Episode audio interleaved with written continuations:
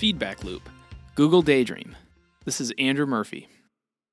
Google's smartphone powered VR platform, Daydream, represents the company's most significant push to date in its effort to accelerate the adoption of VR.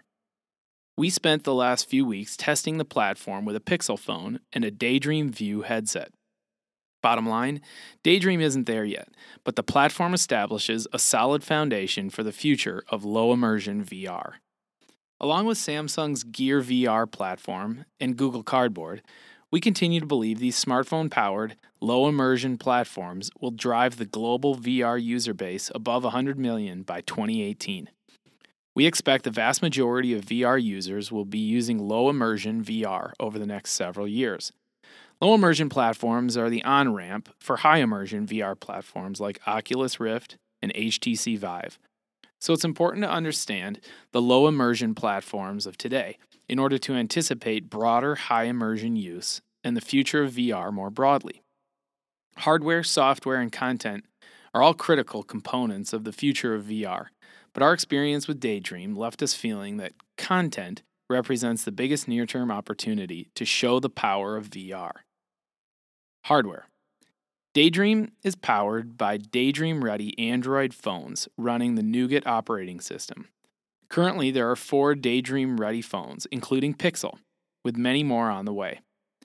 After a month long wait, we used a Pixel for $649 for our testing of the Daydream platform. These phones pair with the Daydream View headset, $79, which is the best smartphone powered VR headset we've ever used. Unlike some headsets we've tried, Daydream View is wearable. The soft fabric and angled head strap are clear signs of thoughtful design, built for wearability. Plus, in what seems like an industry first, it's even comfortable for users with glasses. Daydream View comes with a remote control that we found easy to set up and intuitive to use. The remote conveniently nests in the view when not in use. Sound can be heard directly from the phone's speakers, but it's more immersive to use the easily accessible headphone jack on the Pixel. The only drawbacks we found with the Daydream View and Pixel combo were 1. Heat. The Pixel gets very hot about tw- after about 20 minutes of use. Not hot enough to cause concern or discomfort inside the headset, but noticeable when you remove the phone from the headset and put it back in your pocket. 2. Light.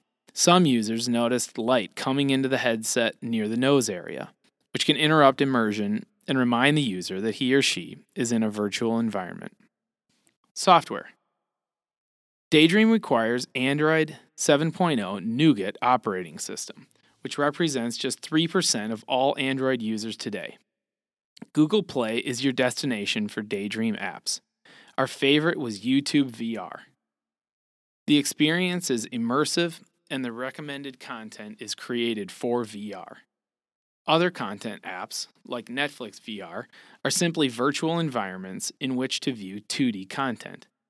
Some of the games were fun, but seem to be more proofs of concept versus engaging, fully developed products.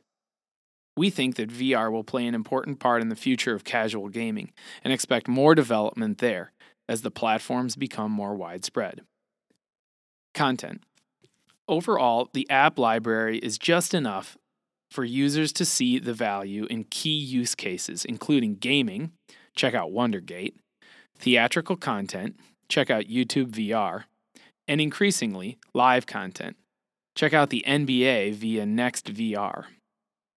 The library shows early hope for great VR content experiences but more content built specifically for VR will support a growing user base as Daydream ready phones proliferate.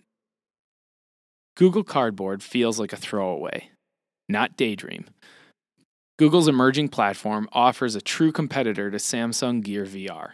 Both of these low immersion platforms will accelerate growth in the VR user base by making it accessible to millions of users with smartphones. As content follows, users will be exposed to the use case of VR and compelled to use high immersion systems that will lead us into the future of VR.